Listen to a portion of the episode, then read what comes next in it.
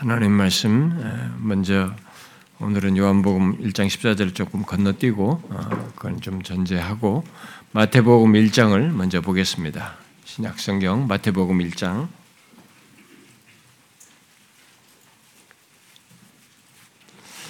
18절과 20절이 되는데 18절부터 20절 우리 같이 좀 세 절을 좀 같이 읽어봅시다. 시작. 예수 그리스도의 나심은 이러하니라. 그의 어머니 마리아가 요셉과 양혼 동거하기 전에 성령으로 잉태된 것이 나타났더니 그의 남편 요셉은 의로운 사람이라. 그를 드러내지 아니하고 가만히 끊고자 생각할 때에 주의 사자가 현몽하여 이르되 다윗의 자손 요셉아 내 아내 마리아 데려오기를 무서워하지 말라. 그에게 잉태되던 자는 성령으로 된 것이라. 여러분 뒤에 누가복음 1장을 좀 잠깐 보십시다. 누가복음 1장 35절인데요. 35절인데 우리 30절부터 38절까지 좀 배경적으로 같이 교독해서 읽어봅시다. 천사가 이르되 마리아여 무서워하지 말라. 네가 하나님께 은혜를 입었느니라. 보라 네가 잉태하여 아들을 낳으리니 그의 이름을 예수라 하라.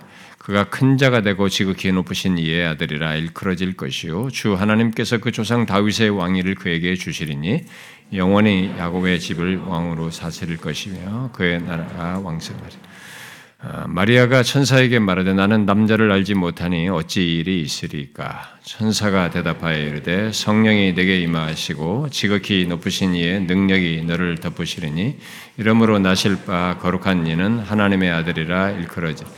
보라 내 친족 엘리사벳도 늙어서 아들을 배었느니라. 본래 임신하지 못한다고 알려진 이가 이미 6달이 되었나니 대저 하나님의 모든 말씀은 능하지 못하심이 없느냐. 다 하십시다. 마리아가 이르되 주의 여종이 오니 말씀대로 내게 이루어지다 하며 천사가 떠나니라. 우리는 지금 예수 그리스도에 대해서 살피고 있습니다. 지난 시간까지 몇 주 동안 살핀 내용은 하나님이 육신이 되었다고 할 때에 그 속에 담긴 신비한 사실, 바로 하나님이 인성을 취하심으로 위격적인 연합을 하여서 신인이 되셨다는 사실, 그 뒤로부터 영원히 신인이 되신 거죠. 신인이 되셨다는 사실을 살폈습니다. 그런데 하나님의 아들의 위격이 신성과 인성을 지니실 때 그 두 본성은 각각의 고유함을 그대로 지니고 상호 교통한다라는 사실까지 얘기했습니다. 여러분들이 지금 듣고 있는 이 그리스도의 위격 또는 인격에 대한 내용은 여러 번 제가 말을 했습니다만 성경에서 가장 어려운 내용입니다. 여러분들이 교회를 다니면서 몇십 년을 다녀도 지금 이렇게 살피고 있는 그리스도의 위격에 대한 상세한 내용은 어떤 교리반 같은 데서 조금 지나가듯이 할지는 몰라도 이게 예배 시간에 쉽게 듣지는 아마 아니했을 겁니다. 저도 지금까지 제 인생 속에서 그렇게 상세하게 그런 걸 설교한 것을 성장 과정에서 들어본 적이 없습니다. 어쨌든 성경에서 가장 어려운 내용, 곧 언어로 설명하며 설명해서 우리의 이성이 다 헤아리지 못하는 하나님의 아들의 한 인격 안에 신성과 인성, 이 양성을 지니시고 계신다는 것, 바로 그런 신비로운 사실이 하나님의 아들이 육신이 되심으로 갖게 된 것을 살피고 있습니다. 그러나 예수를 알려면 이런 사실은 예수 그리스도의 인격은 우리가 알아야 할 모든 신앙의 중심의 가장 핵입니다. 가장 이것부터 그리스도의 사역조차도 여기에 따른 것입니다. 이 그리스도의 인격을 반드시 알아야 합니다.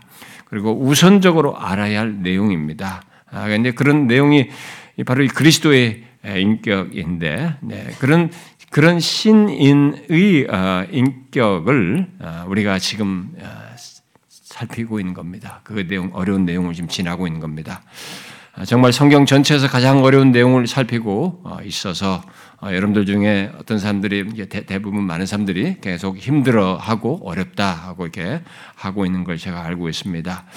그러나 이 내용을 여러분들이 잘 인내하며 이 시간을 지나고 듣는 사람들은 여러분들은 성경에서 가장 중요하고도 복된 말씀을 들은 것으로 인해서 큰 유익을 얻을 것입니다. 어쩌면 여러분들의 인생 중에 가장 복된 말씀을 체계적으로 듣고 있는 시간일 것이라고 저는 믿습니다. 제가 알기로 여러분들 중에는 이렇게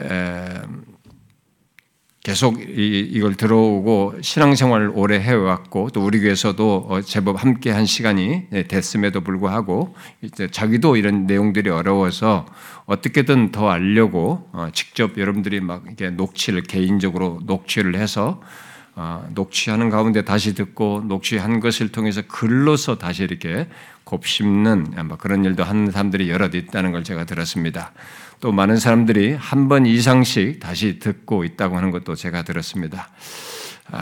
그러나 어떤 사람들은 계속되는 이 그리스도의 인격에 대한 말씀들을 듣고 제가 지난주에 말한 대로 그 배경에서 이 사복음서를 읽을 때에 그리스도의 인격에 대한 이해를 가지고 이 사복음서를 읽게 될 때 바로 그리스도의 사역이 이제 주로 그런 기록된 그런 내용들을 보게 될 때 그런 것이 다르게 읽힐 것이라고 그리고 감동이 다를 것이다 라고 말을 했는데 실제로 이 사복음서 중에 어떤 한 권을 이런 지금 말씀을 듣는 중에 단숨에 이게 한 번에 읽고 그로 인해서 감동을 받아서 정말 너무 큰 감동이 밀려오고 눈물을 흘리게 되고 그렇게 했다고 하는 그래서 새롭게 정말로 이 그리스도의 사역이 새롭게 읽혀졌다고 하는 그런 얘기를 제가 듣기도 했습니다.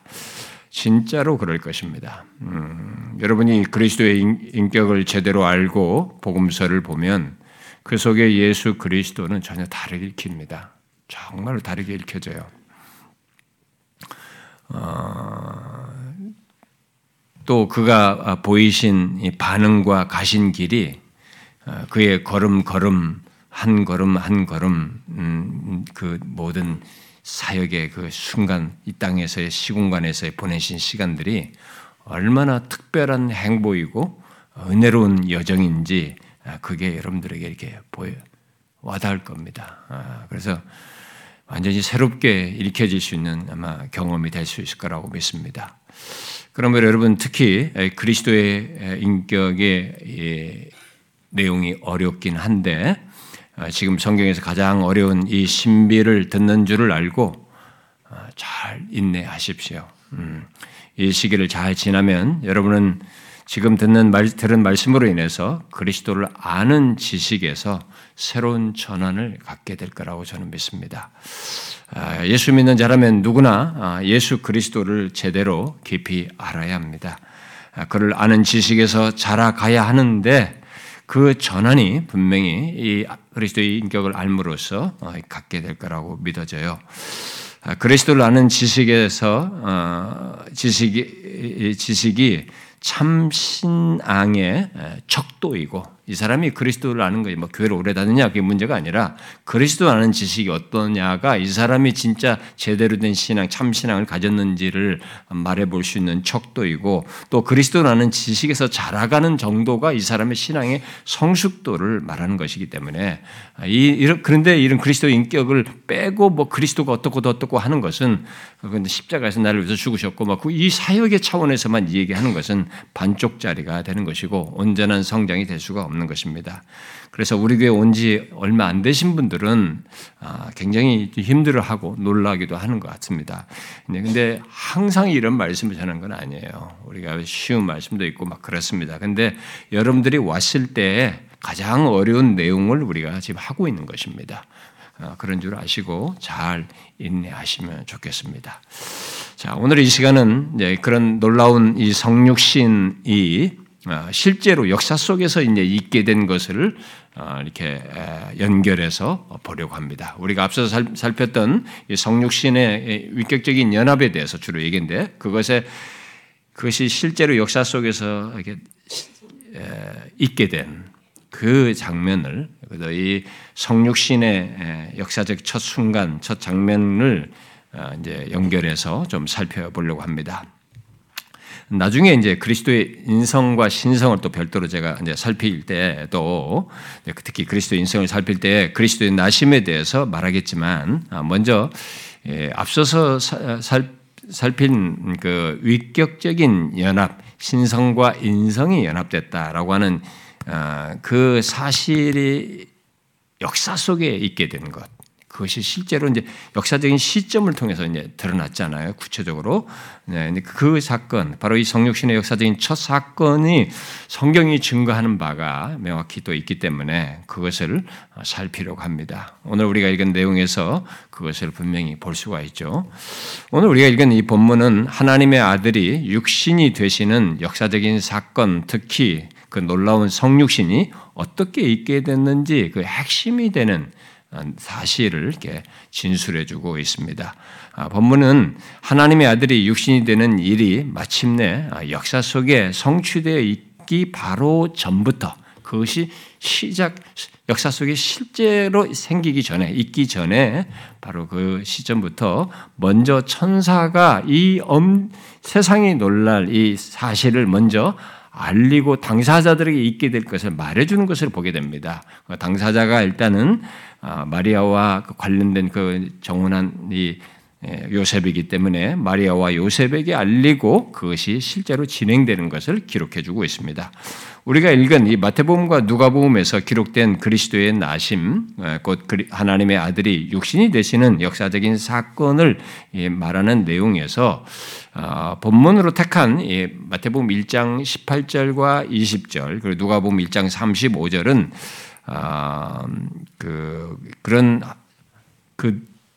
그 본문을 택한 내용에서 그리스도께서 이 땅에 오시는 것과 관련해서 아주 중요한 사실, 오늘 우리가 성육신과 관련해서 역사적인 성취와 관련해서 먼저 기억해야 할 아주 중요한 사실을 공통적으로 말해주고 있습니다.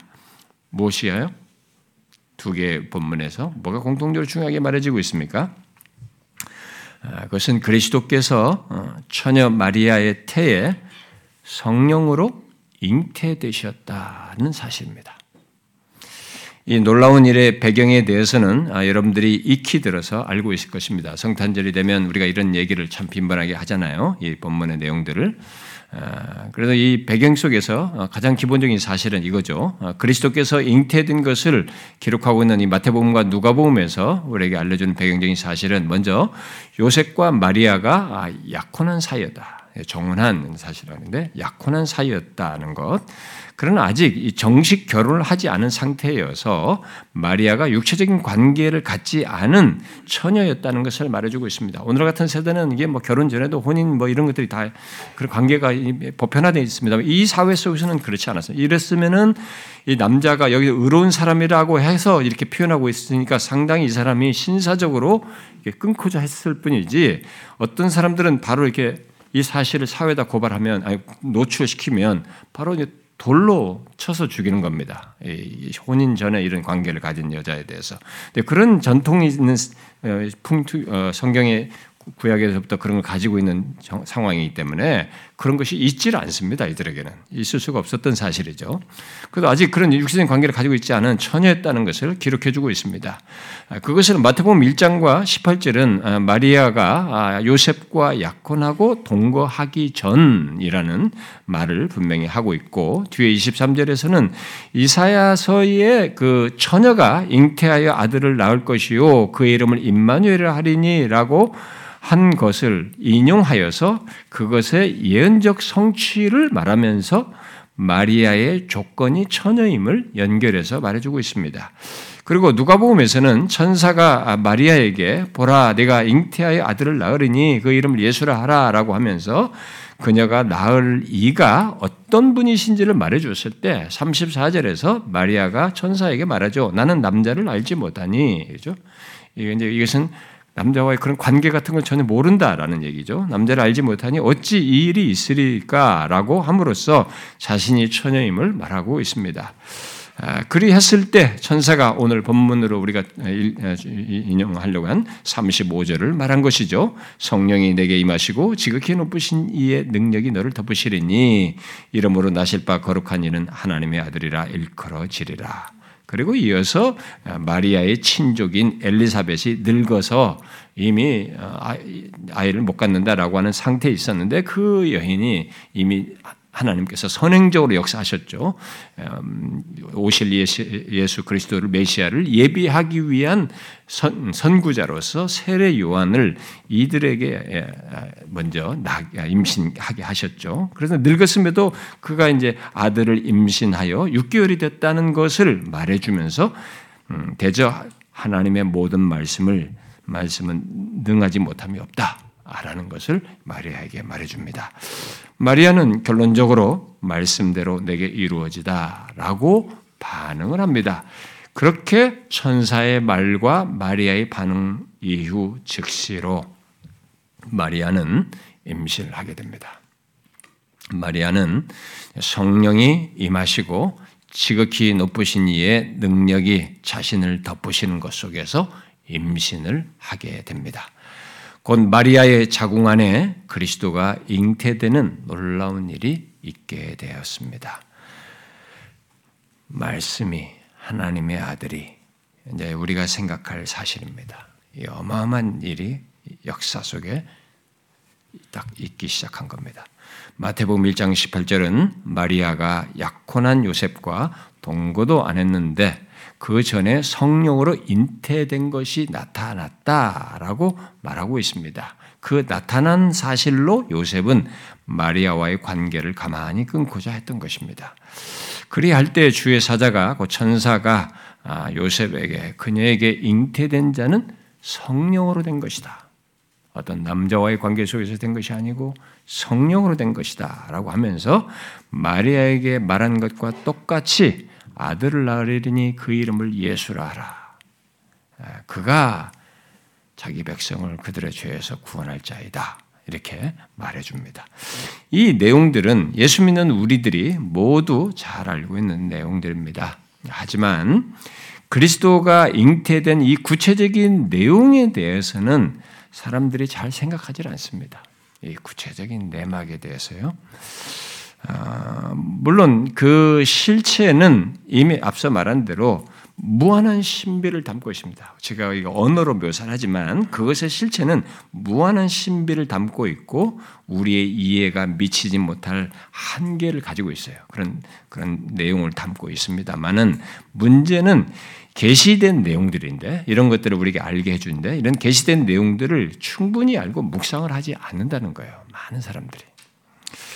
그러나 오늘 본문은 하나님이 육신이 되시는 것, 바로 그리스도의 성육신이 역사 속에 구체적으로 있게 되었다는 것을 말하면서 우리가 알아야 할 중요한 사실로 이렇게 제시해주고 있습니다. 알아야 되는 거죠. 그리고 깊이 또 묵상도 해볼 사실인 거죠. 그래서 이 내용의 깊은 실체는 우리가 알 수 없지만, 알 수는 없어도 그 놀라운 일이 우리들이 생각할 수 있는 어떤 상식과 우리가 어떤 경험 차원을 넘어서는 방식으로 있게 되었다는 것을 일단 진술하고 있어서 그 진술 안에서 우리가 알고 묵상해 봐야 되는 겁니다. 자, 그러면 본문이 말하는 것을 좀 더 이렇게 구체적으로 들여다봅시다.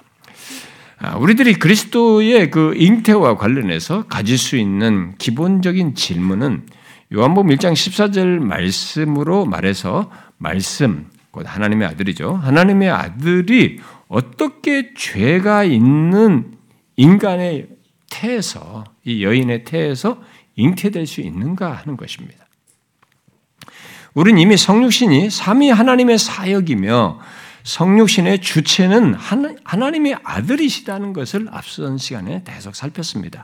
그런데 본문은 그 사실에 연결해서 역사 속에서 그리스도의 성육신이 있게 될 때 성령께서 역사하신 것을 말해주고 있습니다.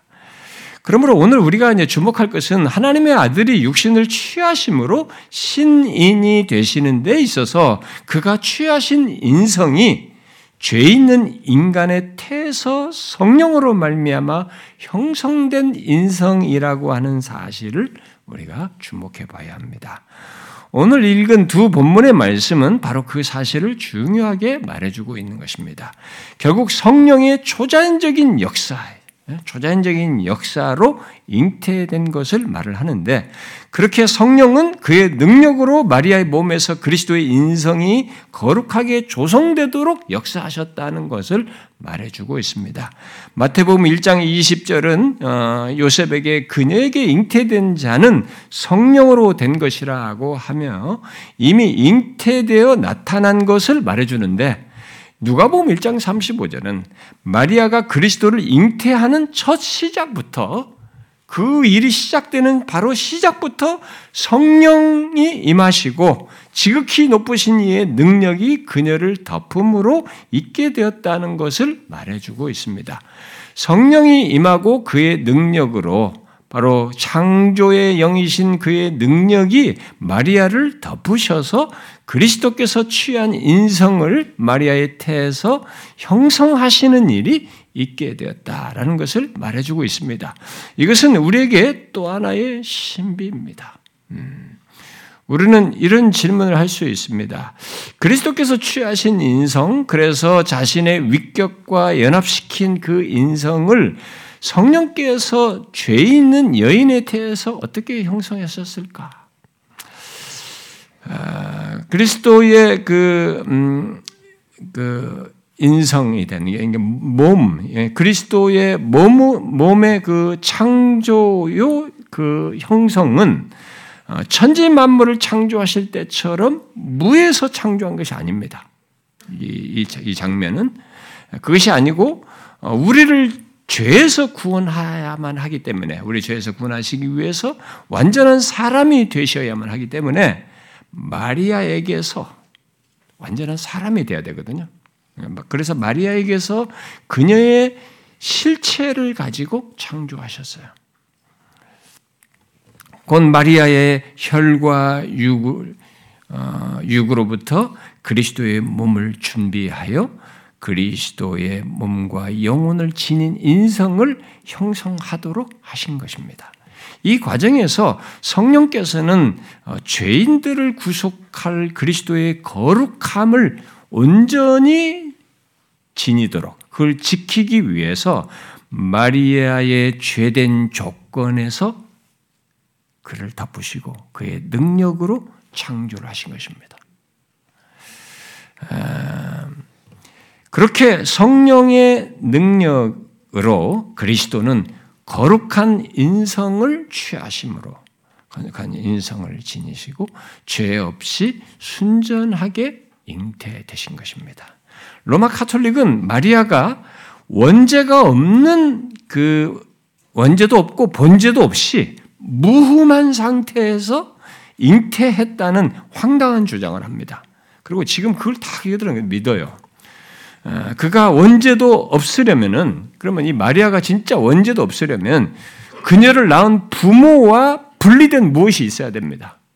예수님처럼 똑같이 남자와의 관계 속에서 같질 않아야 되고, 뭔가 자기도 그런 출생이 있어야 되고, 그야말로 성령으로 잉태되는, 기적에 의해서 이런 초자연적인 것에 잉태되는 뭐 이런 것이 있어야만 합니다.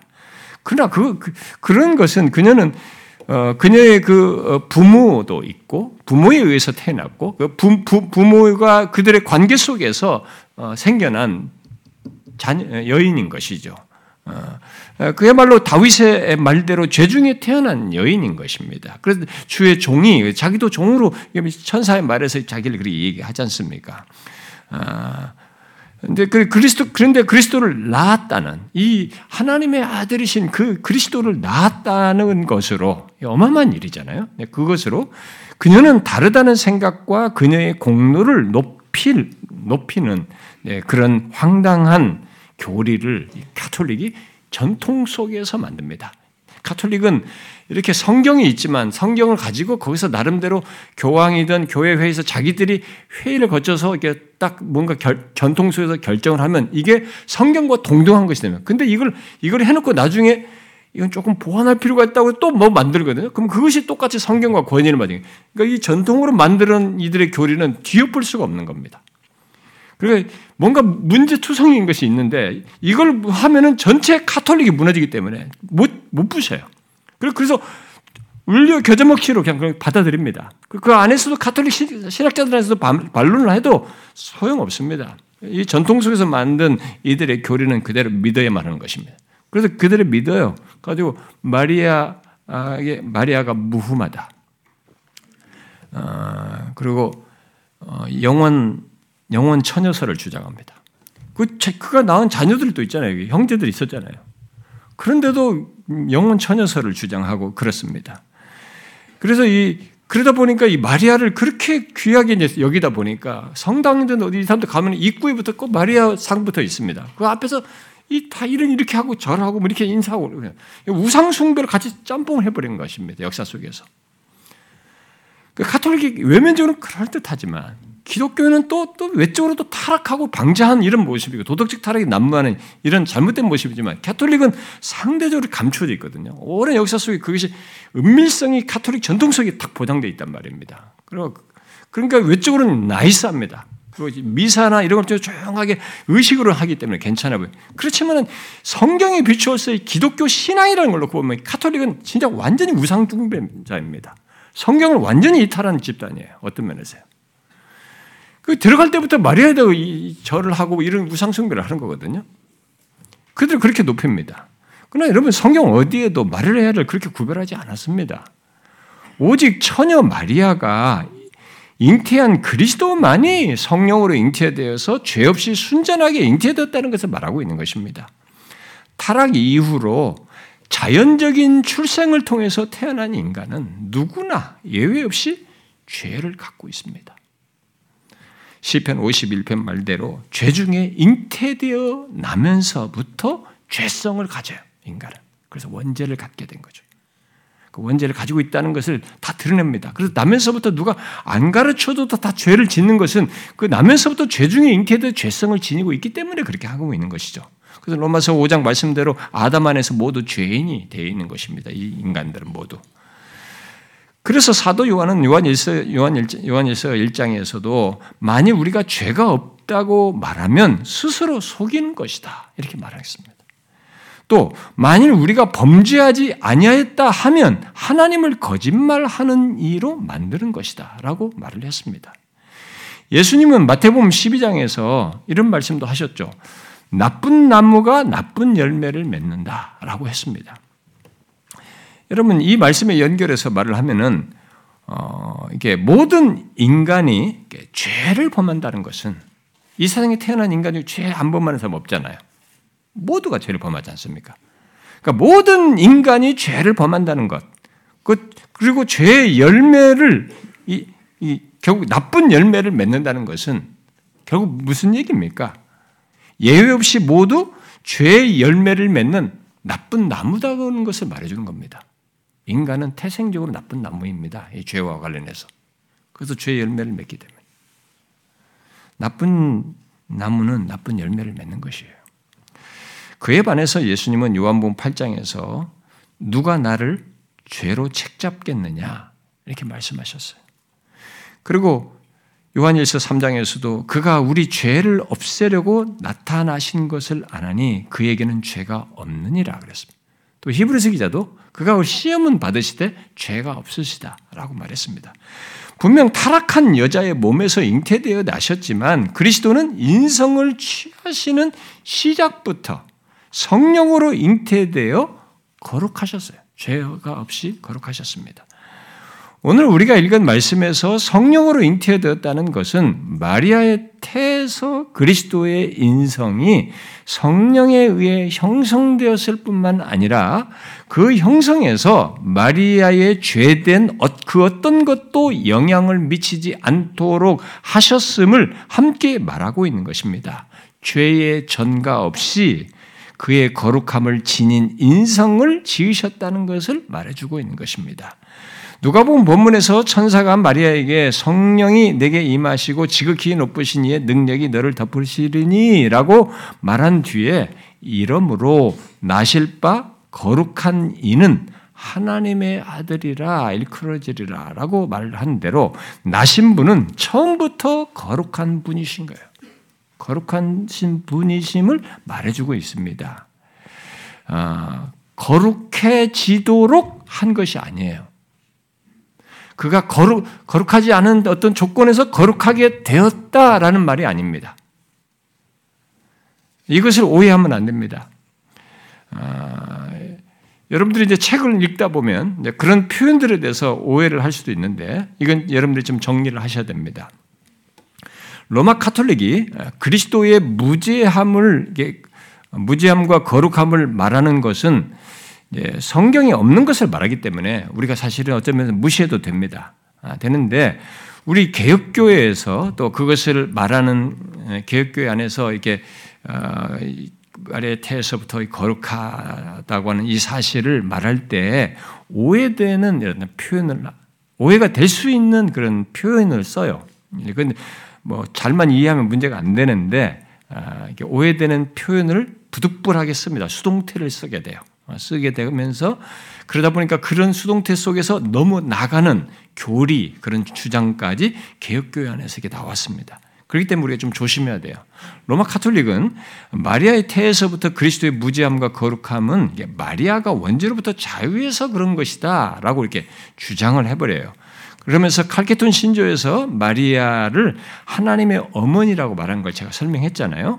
하나님의 어머니로 말한 것을 인성을 따라서뿐만 아니라 신성을 따라서도 하나님의 어머니로서 그녀가 거룩한 그리스도를 낳은 어떤 조건을 가진 것처럼 그렇게 이 사람들이 이해하고 말을 합니다. 그러나 그것은 그 어디에도 없는 내용이고 갈케톤 신조에서 하나님의 어머니라고 한 것도 그녀의 무엇 때문에 그렇게 그 표현을 쓴 것이 아니고 그녀가 잉태된 그리스도가 신성을 지니신 것 때문에 그렇게 그 표현을 쓴 것인데 그런 식으로 그들이 갈케톤 신조를 활용하는 것입니다.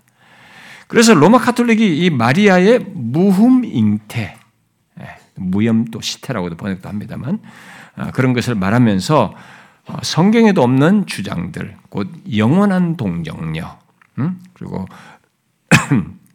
원죄에서부터 자유하고 결국 그녀가 무죄하다는 마리아의 무죄설까지 주장합니다.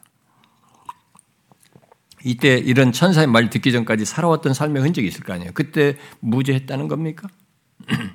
말이 안 되는 거예요. 전혀 성경과 안 맞는 얘기예요.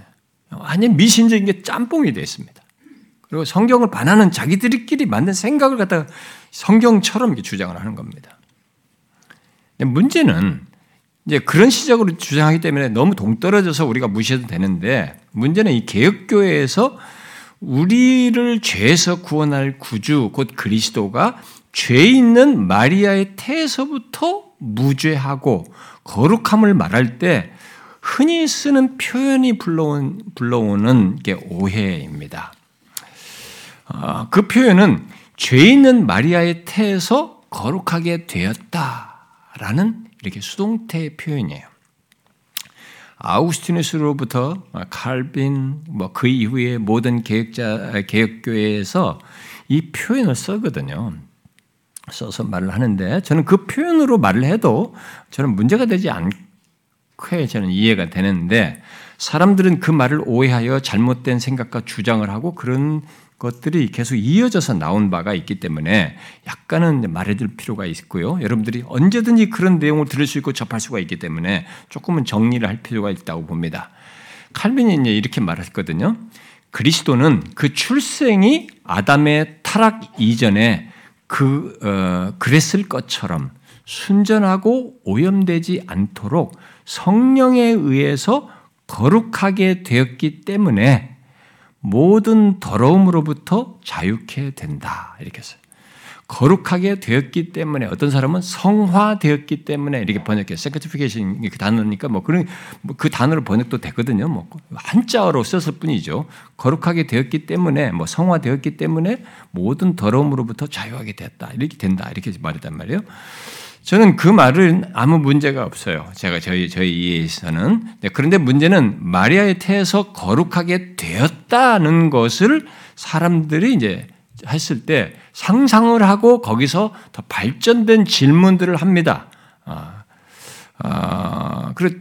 이렇게 하는 거죠. 거룩하게 되었다는 것은 그러면 잉태된 그리스도께서 거룩하지 않은 때가 있었다는 말인가? 이렇게 질문하는 거예요. 그러니까 이 신비를 들여다보는데 과하게 불필요한 것들을 얘기하면서 그런 얘기를 하는 것입니다. 그래서 오해를 불러일으키는 표현으로 이게 역사 속에서 이게 언급이 되는 겁니다. 실제로 그 말을 그렇게 활용해서 쉐드 같은 조직신학자인데 그런 같은 사람은 그리스도의 인성이 이 로고스, 그리스도죠. 하나님의 아들이죠. 이 로고스와의 연합이 이루어지기에 앞서서 의롭다함을 받고 성화되었다. 이렇게 이런 주장을 편 겁니다. 그리스도의 인성이 이 하나님의 아들과 연합이 이루어지기 전에 그것에 앞서서 의롭다함을 받고 성화되었다. 이런 얘기를 하는 거죠. 만일 그러했다면 그리스도의 인성이 한동안 로고스 곧 하나님의 아들의 위격과 연합되지 않은 때가 있었다는 얘기인데 그러면 인성에 문제가 있는 거예요.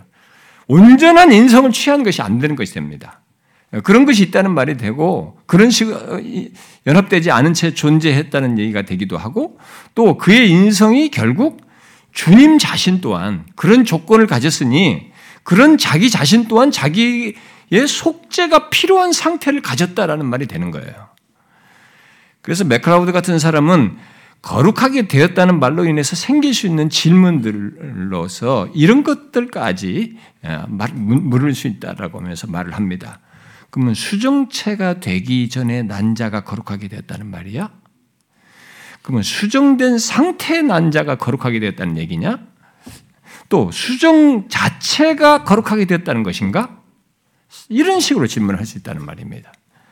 물론 거룩하게 되었다는 말을 썼을 때 그 의미는 그리스도의 인성이 거룩하지 않은 상태로 있었다가 성령으로 거룩해졌다는 의미로 한 것이 아니고 아담 아래에서 태어난 인간에게 있는 원죄와 그로 인한 죄성 그리고 오염 등으로부터 본래부터 거룩하신 하나님의 아들의 거룩함을 그대로 지닌 인성을 갖도록 성령께서 마리아로부터 그 인성을 인출하여서 창조했다는 의미로 그 말을 쓸 수 있는 것이죠. 그 말로, 실제로는 그 말로 한 것이죠. 칼빈도 그런 의미를 사실 한 것이라고 봅니다.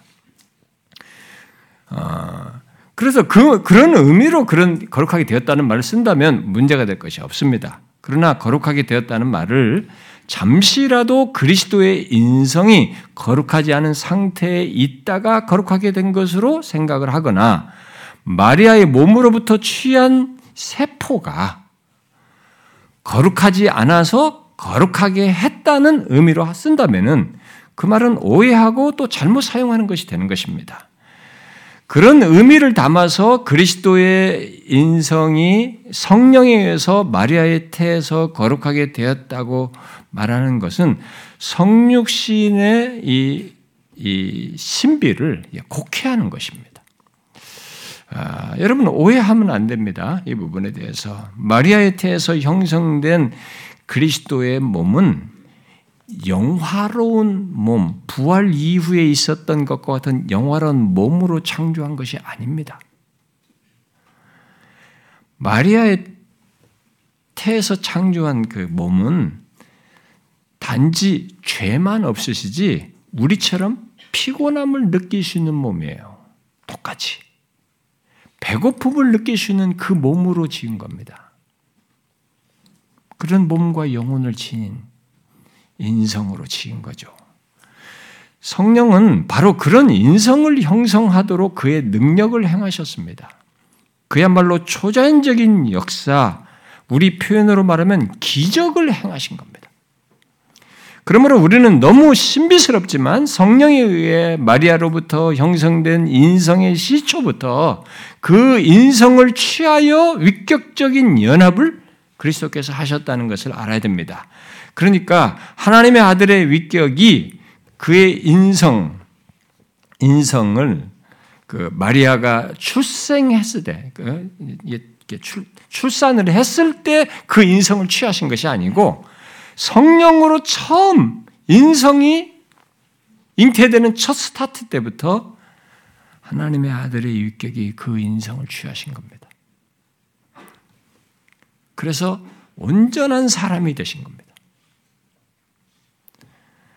그 과정에서 성령은 인간의 타락한 본성을 지닌 마리아로부터 인출한 인성이 그리스도의 거룩함에 영향을 미치지 않도록 그 타락한 본성을 가진 마리아에게 있는 죄책과 오염과 부패로부터 자유하도록 그녀에게 임하여 역사하신 것입니다. 그러므로 그리스도의 인성은 거룩하지 않은 상태에서 거룩하게 된 것이 아니라 마리아의 태에서 형성되는 시작부터 거룩하신 분의 거룩함을 지니도록 성령께서 창조의 영으로서 그리스도께서 취한 인성을 창조하신 것입니다. 맥크라우드라는 사람이 말한 대로 성령에 의해 인성 자체의 창조시부터 주님의 거룩함이 부여된 것이죠.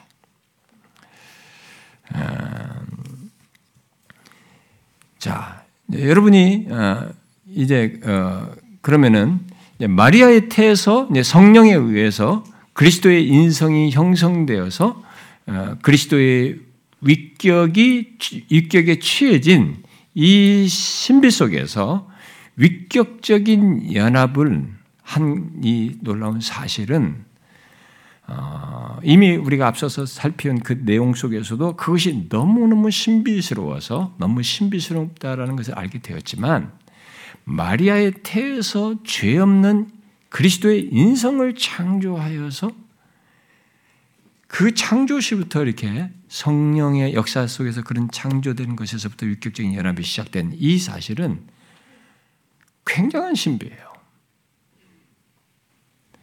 그렇게 되도록 이 성령께서 역사하신 그 창조의 첫 마리아의 혈과 유로부터 인출하여서 그 죄 없는 인성을 창조하신 이것 자체도 너무너무 신비스러운 사실입니다. 그 신비스러운 역사를 누가복음 1장 35절은 지극히 높으신 이의 능력이 그녀를 덮으심으로 이렇게 표현을 한 겁니다. 그렇게 표현을 했는데 여기 덮는다라는 말은 신적 임재를 시사하는 흔히 표현이기도 하죠. 그런 말로서 성령께서 창세기 1장 2절에서 만물이 창조될 때 수면 위에 운행하신 것처럼 하셨던 것처럼 마리아의 태에서도 그의 능력으로 그리스도의 인성을 창조하여서 형성되는 것의 그 비밀스러움을 그가 행하신 것을 그 비밀스러움을 표현한 것이라고 볼 수 있습니다.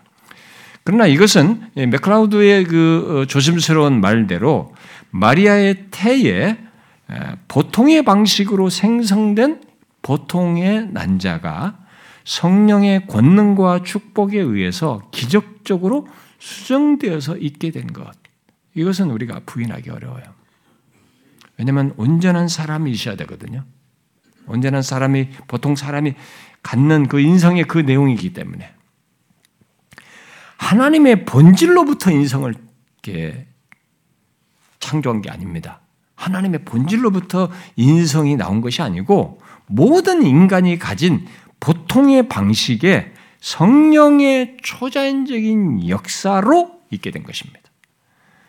이런 성령의 역사 속에서 마리아의 역할은 성령께서 그리스도의 인성을 창조하실 때 무에서 창조하지 않으시고 마리아에게서 곧 마리아의 실체를 가지고 창조하셨기에 그것이 사용된 것, 그리고 그것에 사용된 것 또는 기여한 것이 있다라는 말을 쓸 수도 있습니다. 맥클라우드는 이렇게 말합니다. 마리아는 어떠한 인간 어머니가 자기 자식에게 기여하는 바, 곧 난자, 유전자, 보통의 수정체의 성장과 수정체와의 성장과 정상적인 분만을 하는데 기여했다. 그럼 그렇게 마리아는 사용되고 기여를 한 거죠. 하나님의 성육신의 역사적인 사건은 곧 그 성육신의 방식은 그렇게 성령 하나님과 처녀 마리아의 역할 속에서 있게 된 것입니다.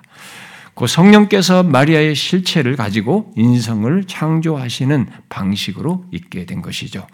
그 사실을 오늘 읽은 누가복음 본문은 성령께서 처녀 마리아에게 임하시고 그의 능력이 그녀를 덮으셔서 이루신 것으로 이렇게 표현을 한 것입니다. 그러나 그것은 우리 인간편에서 보면은 기적인 것이에요. 기적을 행하신 것이죠. 암브로스는 바로 그 같은 일을 행하신 성령의 역사에 대한 누가복음의 진술을 이렇게 설명했어요. 천사는 이 위대한 역사에서 두 가지 행동을 성령에게 돌린다. 한 가지는 동정녀에게 임하신 것이고 다른 하나는 동정녀를 덮으신 것이다. 전자는 그리스도의 인성 형성에서 성령이 하신 특별한 사역을 뜻한다. 성령이 마리아 안에서 특별한 방식으로 역사하신 것이다 라고 말하고는 잉태되는 바로 그 순간에 그리스도는 완전하게 형성되었고 즉시 영원한 말씀, 완전한 하나님, 완전한 인간으로 연합되었다.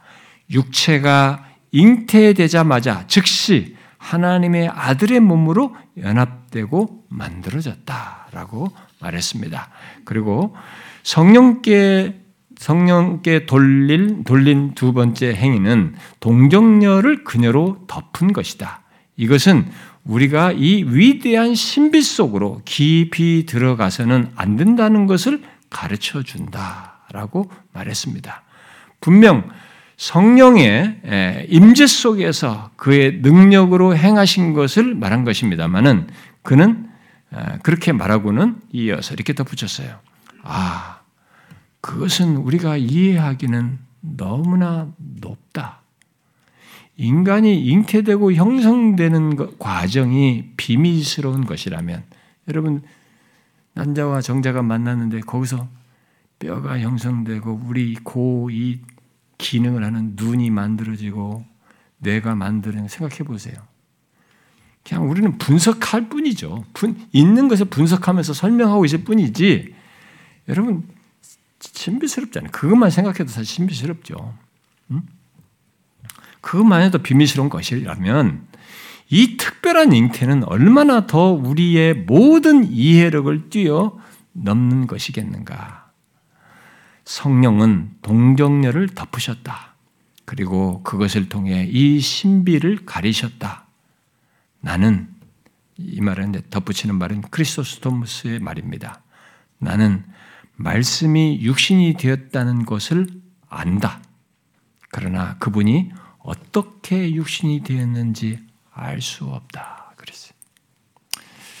우리는 성경에 기록된 대로 성령으로 잉태되고 그의 능력이 덮어 그리스도의 잉태가 있게 되었다는 것을 알지만 실제 그분이 어떻게 있게 되었는지 그 정확한 실체를 우리는 알지 못합니다.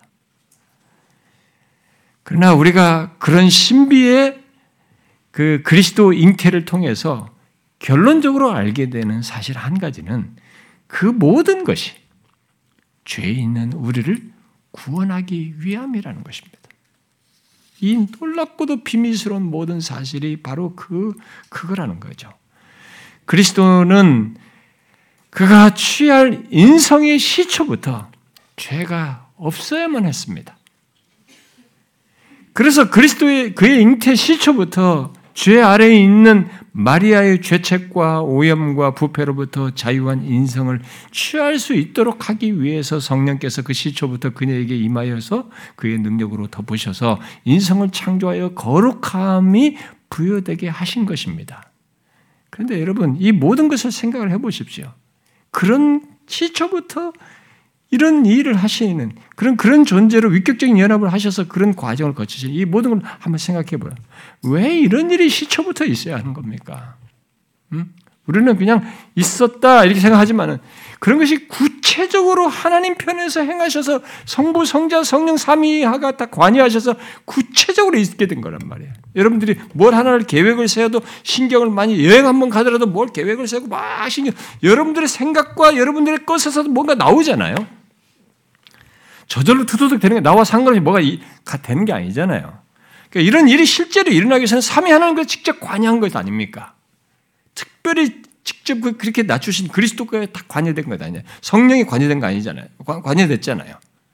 그런데 왜 이런 일이 시초부터 있어야 하는 겁니까? 그렇게 삼위께서 이렇게 하시는 이 일이 왜 최초의 시작부터 철저하게 그런 일이 있어야 하느냐 말이에요. 그것은 그렇게 하지 않고는 죄 있는 우리를 구원할 수 없기 때문입니다. 우리들이 마리아의 태에서 일어난 이 신비스러운 역사를 오늘 말한 것처럼 제가 표현으로 언어로 설명할 수 있습니다만은 그렇게 설명을 하지만 성령께서 마리아로부터 인성을 창조하시고 그리스도께서 그 인성을 취하여서 신이 되시는 것은 헤아려 알 수가 없어요. 이 헤아려 온전히 그 헤아려 알기가 어렵습니다. 그래서 안브로스는 하나님의 아들이 여자에게서 나신다는 것, 친히 지으신 여자에게서 나신다는 것이 말할 수 없이 경이롭고 신비스럽지 않은가? 여자의 자궁이 하늘에 하늘도 담을 수 없는 분을 담고 있다는 것이 경이로운 일이 아닌가? 라고 했습니다. 그렇잖아요. 하늘에 하늘도 담을 수 없는 그 만물을 창조하신 이가 여자의 자궁에 잉태되는 이 과정을 경험하는 이게 얼마나 놀라운 얘기입니까? 우리는 이런 사실을 기억하고 실제로 그것이 역사 속에 일어난 이 그리스도의 잉태를 생각해 봐야 돼요. 너무 경이로운 것입니다. 잉태의 시초부터 하나님의 아들의 위격이 성령의 능력으로 창조된 인성을 취하셔서 그 인성이 형성되는 과정을 다 가지셨다는 것을 생각하면 생각할수록 정말 기이하고 놀라운 것입니다. 결국 그리스도의 위격 안에 신성과 인성의 연합이 성령께서 마리아의 태에서 그의 인성을 조성할 때부터 그 시초부터 취해졌다는 것인데 왜냐하면 참 사람이 되셔야 하기 때문에 말이죠. 근데 그것이 너무 기이하다는 것입니다. 그런 과정이에요. 우리는 하나님의 아들이 이런 과정을 가지신 것을 그냥 대충 넘어가지 말아야 됩니다. 왜냐하면 그 모든 과정에는 하나님의 아들의 위격이 인성의 시초부터 취하여 인성이 자기에게 인성을 지니시는 그 모든 과정 속에 계셨기 때문에 그런 것입니다. 결국 그것은 빌립보서 2장 말씀대로 하나님의 아들이 자신을 비워서 한없이 낮추신 것에 첫 스텝이에요. 역사 속에 나타나는 그래서 형용할 수 없는 낮추심의 과정이거든요. 그런 경험을 자신이 하시는 겁니다. 그 영광스러우신 분이 하늘에 하늘도 담을 수 없는 그분이 그렇게 직접 진짜 자신의 위격이 연합되는 그 경험을 하시는 거예요. 그 인성을 그런 인성을 취하시는 것입니다. 그런데 우리들이 더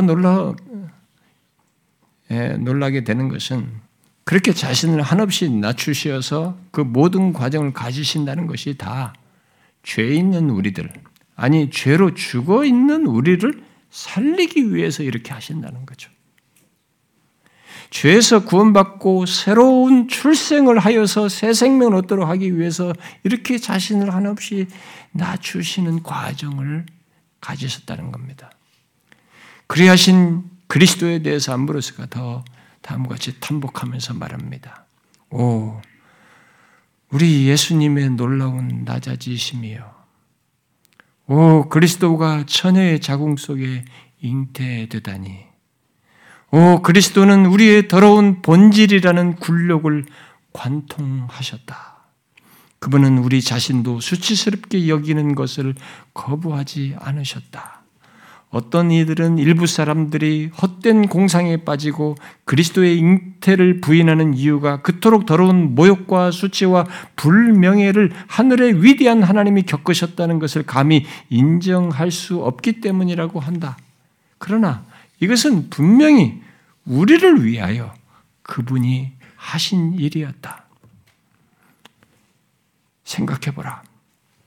그리스도가 우리를 위해 자신의 존귀를 내려놓으셨기 때문에 우리가 그분을 더 존귀하게 여겨야 하겠는가?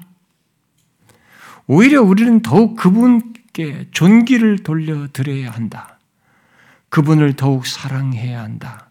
그분이 우리를 위해 낮아질수록 그분은 우리에게 더욱 소중한 분이 되어야 한다. 그렇습니다. 여러분도 이 말에 깊이 공감하십니까?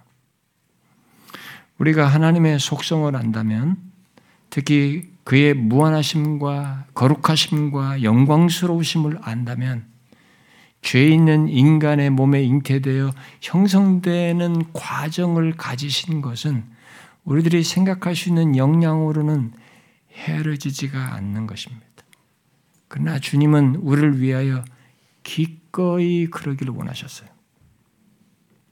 기꺼이 자신을 한없이 낮추셔서 우리를 죄와 사망의 깊은 바닥에서 참 생명과 영광으로 끌어올리시기 위해서 자신을 그렇게 낮추시는 것을 원하셨습니다.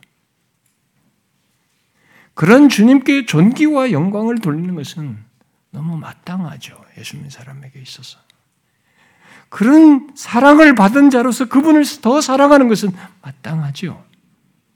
더 사랑하고 싶죠. 여러분 계시록 5장에서 천상의 모든 존재들이 그들이 앉아서 하는 것이 무엇이었습니까? 둘러 앉아서 이렇게 말하죠. 보좌와 생물들과 장로들을 둘러 많은 천사의 음성이 있으니 그 수가 만만이요 천천이라. 큰 음성으로 이르되 모든 천사들이 큰 음성으로 말한 것입니다. 죽임당하신 어린 양은 능력과 부와 지혜와 힘과 존귀와 영광을 찬송을 받으시기에 합당하도다. 여러분 이 단 하나하나가요. 그렇게 다 써야만 하는 진짜 다 써야만 써서 그렇게 찬송하고 영광을 돌려야 할 분이에요. 이 내막을 우리가 알게 되면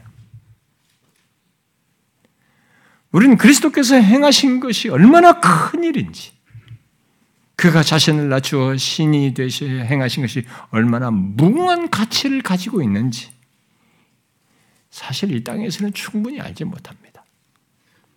우리는 영광스러우신 보좌에 이르러서 그 주님을 배웠고 그 모든 것을 헤아려 알게 될 때에야 그리스도께서 행하신 것의 무한한 가치와 복됨을 알고 그 무엇보다도 그 모든 것이 나 같은 자를 위함이라는 것을 알므로 인해서 영원토록 우리는 쏟아부을 겁니다. 그에 대한 경배와 찬양, 영광, 그가 무한히 사랑하시겠지만 우리도 무한히 사랑하고 싶은 열정에 사로잡힐 겁니다. 그런데 여러분, 우리는 이 땅에서부터 이 사실을 알게 됐잖아요. 이 땅에서부터 그럴 수 있는 겁니다. 나 같은 죄인을 위하여 그 하나님이 이렇게 자신을 낮추셔서 이런 신비스러운 과정을 기꺼이 겪으시면서 우리를 위하셨다는 사실을 생각하게 되면 영광과 찬송과 감사도 드리지만 정말 사랑하고 싶죠. 그렇게 사랑하셨는데 달리할 수가 없습니다. 그래서 그리스도를 정확히 진실로 알게 될 때 우리에게 생기는 반응이 그겁니다. 이게 우러나옴이죠. 사랑하고 싶은 겁니다. 너무 감사한 거죠. 여러분, 이 역사적인 성취 너무 기이한 일입니다. 우리를 위해서 그 일이 실제로 있게 되었습니다. 저는 여러분들에게 그런 반응이 있기를 바랍니다. 다 있을 거라고 믿습니다만 멈추지 마십시오. 그리스도를 더 알아가면서 더 사랑할 수밖에 없는 그분인 것을 여러분들이 경험적으로 갖기를 바랍니다. 기도합시다.